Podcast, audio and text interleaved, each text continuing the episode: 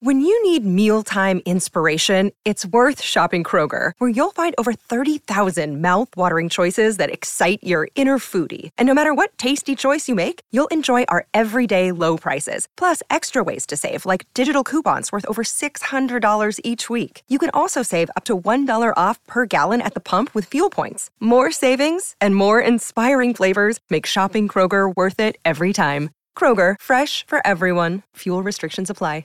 The longest field goal ever attempted is 76 yards. The longest field goal ever missed? Also 76 yards. Why bring this up? Because knowing your limits matters, both when you're kicking a field goal and when you gamble. Betting more than you're comfortable with is like trying a 70-yard field goal. It probably won't go well. So set a limit when you gamble and stick to it. Want more helpful tips like this? Go to keepitfunohio.com for games, quizzes, and lots of ways to keep your gambling from getting out of hand.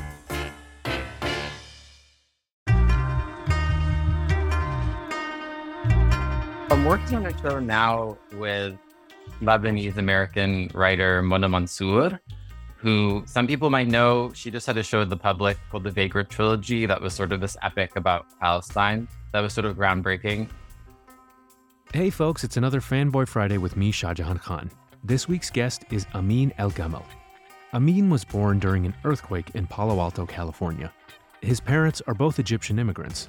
His mother came to the U.S. with her family as a child to escape political persecution, and his father immigrated for graduate school. He studied English and drama at Stanford University before progressing to the USC School of Dramatic Arts, where he graduated with an MFA in acting. Shortly thereafter, Amin landed roles on The Newsroom, Shameless, and The Librarians. In 2017, he played sinister fan favorite Cyclops on the Prison Break revival, which established him as the first openly queer Muslim actor to play a leading role on a TV show, with a recurring role on Good Trouble and notable appearances in the films Namur, Message from the King, First Love, Spring Bloom, and Breaking Fast.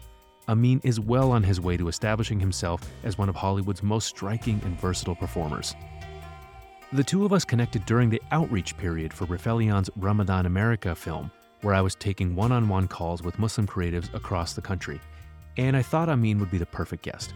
It turns out that we could have met up in Martha's Vineyard during production for Rifelion's Witness podcast this past July, as Amin was on the island for a play, but we both forgot until it was too late. You can read an excerpt of our interview on Rifelion's Fann website for Muslim creative projects at createfann.com. That's createfann.com. More with Amin El Gamal and me after a quick break.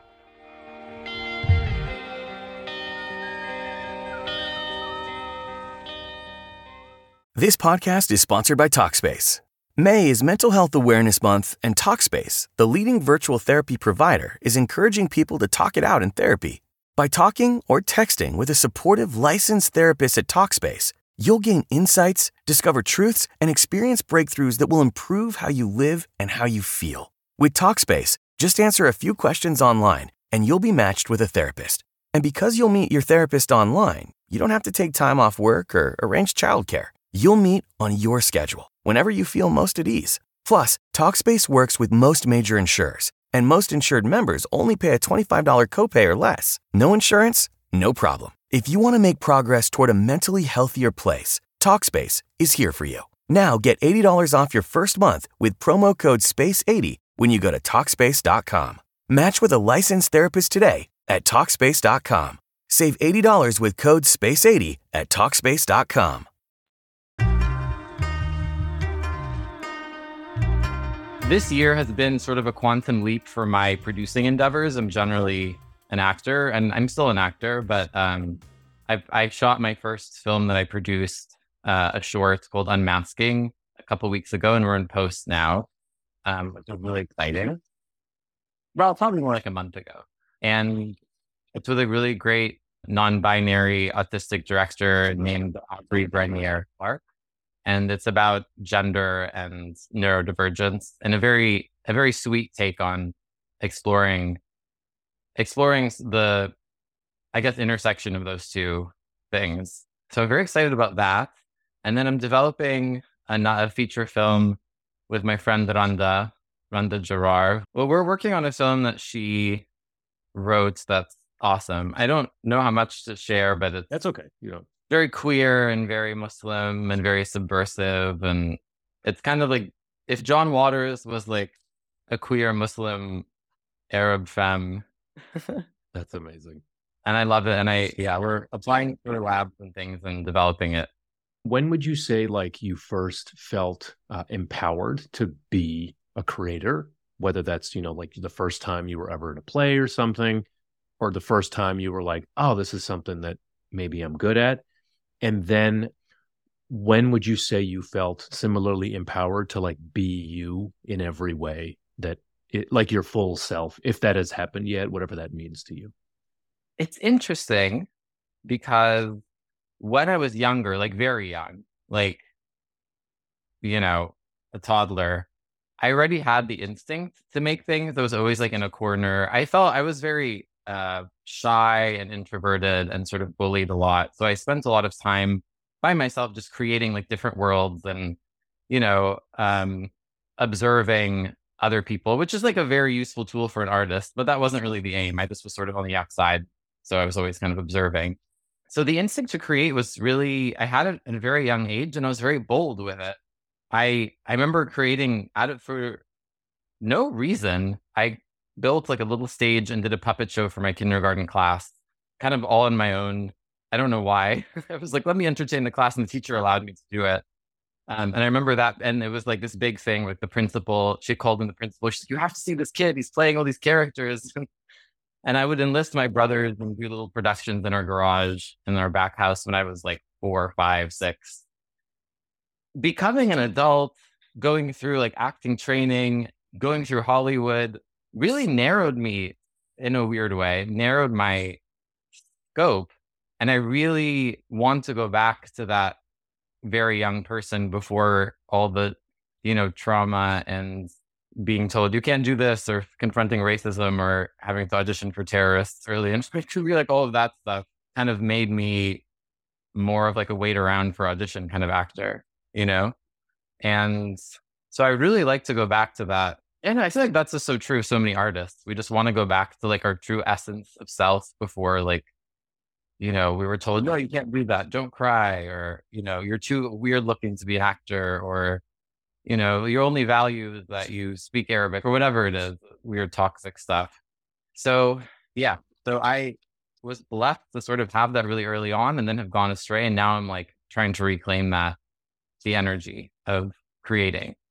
And right now that's through producing. I'm interested in writing, but I haven't really like dipped my toes too much into that. But right now producing has been really fun. And it's given me a lot of the agency I missed when I was acting and feeling like my voice wasn't always heard or respected. When did I feel like I could be my full self? Identity-wise, I'm queer and I'm Muslim and I'm a North African, Egyptian, Arab. I think when I was younger, I didn't understand my sexuality. It was also like the late 80s, 90s. It just was a different time. So I was very kind of closed off from people. And I was ashamed of being Muslim, and I was ashamed of not being blonde. And I hated myself for a lot of those things for a while. I think it wasn't until college that I was able to sort of explore who I was in terms of gender and sexuality. And then I think a little bit later that I reclaim my Muslimness and my culture. I really felt like robbed of that, felt kind of angry that there's often this binary for queer Muslims where they're like, I'm either queer or a Muslim. You know, a lot of people have bridged that binary, but I think we often go through this thing where we're like, oh, the religion or the culture says that I can't exist or that I'm not good. So I'm going to reject that. And because I know that not to be true, but then you're like robbed yourself of like your culture, your spirituality, your connection to things. And so it's been really important to me. I started a queer Muslim group in LA, a support group in 2012 or 13, and helped run it for like 5 or 6 years. And to me, it was always like being Muslim is whatever you want it to be. If that's your background and it's not no longer relevant to you or it doesn't work for you, that's fine. Or if you're like very queer and also very like traditionally religious, of course that's fine, or anything in between. And no one can tell you that you're Muslim, you know, like no one has the right to say you're Muslim or you're not Muslim. That is like your personal relationship with, you know, your spirituality. So that was very important to me. I didn't, obviously it was a support group. It wasn't, there was no ideology, but it felt important to reclaim that space. I think for American Muslims who are even not queer, it's important, I think politically and also culturally to show up, you know, as who you are and not hide, regardless of how you practice. So yeah, so when I have had more attention in the past and I was like on different TV shows and stuff, I was never, people advised me not to like hide my background or to hide my sexuality. And it just was not something that was tenable or palatable for me. And that might've had whatever effects with that, but it's a no brainer for me. I wasn't going to change my name. I wasn't going to pretend I wasn't Muslim. I wasn't going to like not speak up about Palestine. I wasn't, you know, I wasn't going to, you know, go in the closet. I don't think Hollywood is there yet. We like think it is, but it's not really. So we still have to keep pushing. And I think we still have to be proud of who we are and own our choices and like ultimately make our own work that's kind of complex and real and human and not in these kind of narrow narratives. What are your just like favorite sorts of roles to play? Is there like a particular one you've had in the past that you think made you just like I know that, you know, we all have like a body of work and stuff, but like, is there like a particular role that challenged you in a way and you think like made you a stronger actor? Sort of a cop-out answer, but I feel like every role, I learned something on every role. The role I'm playing now, it's a meta play and it's very strange. Like it's hard to really explain, but there's sort of a character who's sort of a stand-in for the playwright, and there's a character who's a stand-in for her nephew basically. And that's my character. And the playwright is half Lebanese and half white, Mona Mansour, and her nephew is a fourth Lebanese and he's mostly white. So it's like a weird, he's also in the army, grew up in San Diego. He's like maybe more conservative. And it's like a dialogue between those two. And how can two people who are so different and have such different worldviews connect? So that character is really different from me. So that's been a challenge, but I also think it's been very liberating. I think a lot of times when you're an actor who's queer and openly queer, people pigeonhole you. And even though straight people get to play queer characters all the time, often queer actors are, you know, once you know they're gay, they're like, I can't possibly believe you're straight, which is just so crazy. So it's been fun to play a role where I'm interrogating both like race and like whiteness in a way. I'm not white at all, but it's interesting. Our whole play is POC, and it's like basically a play about examining whiteness in a certain way. So it's interesting, but also gender stuff. So it's what are the different palettes of like gender? And it's a very meta play. So sometimes I'm just like myself and the actor, and then other times I'm like slipping into this character in that kind of subtle way. But it's been very fun and empowering. There was a queer Muslim rom-com that I was in a couple of years ago called Breaking Fast. And I played, written by Mike Musallam, written and directed by Mike Musallam. And initially I was like, this is so easy. I was the best friend, kind of comic relief. And I was like, this is so a piece of cake. You know, I can use my sleep. And then I was like, oh no, this character has a lot of things that are similar to me, but honestly, in every other way, he's very different. He's like very loud and outspoken. He like drives every scene he's in. He's like talks very fast. He's like, you know, sort of like crazy bits. And I wasn't on film. I'm an actor who always like starts with myself, and I'm pretty like chill and will kind of sneak into the character in a sort of way. And the director wanted it to be very loud, brassy, theatrical on camera. And that was like really scary for me because it felt like too big. But ultimately, when I saw the film, I was really proud of it. And I think just the technical, like landing jokes, talking really fast, being loud, kind of driving the scene, those were really challenging, but I think it all really worked. And the character is like very beloved and very funny and very sweet. And I think what's cool about that character too, is he has more of he has some like depth too. So like kind of me going through and doing the jokes kind of earned me a lot of like real, more dramatic moments later in the film, which is cool. So that was really, really hard. And I also like had a lot of weird self-hatred that crept up, being like, oh, well, this is me playing a character sort of close to myself in an identity wide, but not really. And you know, I had to like deal with my own stuff. And so that was challenging, but ultimately I'm really proud of it. Last couple questions that I had were related to your, like, the producing work that you're doing now and a little bit of what you were talking about before of kind of how we're not there yet in certain aspects of Hollywood and stuff. Like, I was thinking about a particular quote of yours. This was, I think, in the Esquire article, if I'm correct, where you said, I don't think I found the role that's going to be one of my defining roles yet. I think I'm still looking for that. I know this was like 6 years ago also, so sorry. Yeah, that's lots. Pulling it out. To be completely frank, I think I'm going to have to start writing them. I'm not sure that they're just going to appear. I think it's a fantastic quote. That related to kind of like the realm of this whole representation conversation, kind of like wherever it's at now. Like, can you tell me just a little bit more about that transition, you know, to writing making your own stuff, basically? Yeah, I hear that quote and I get a little bit, knowing that it was a few years ago, yeah, I got a little bit like, I mean, where is the script? But everyone's on their own journey. I think I've been a bit blocked as a writer. I think there's a writer in there somewhere, but I've been doing labs and workshops and haven't really gotten there yet. But I do believe that until we have people with agency that have the creative license to create work that are, you know, Muslim, POC, queer, etc., that it's just, we're always going to be siloed in these narratives where people want to feel good about themselves or, like, you know, tick a box off, or it's going to be sort of tokenized or orientalist or well-meaning, but then it's about like clearing the person who's creating its own guilt as opposed to creating like a three-dimensional character, you know? It's exciting to see like Rami and Mo and, like, you know, lots of other shows.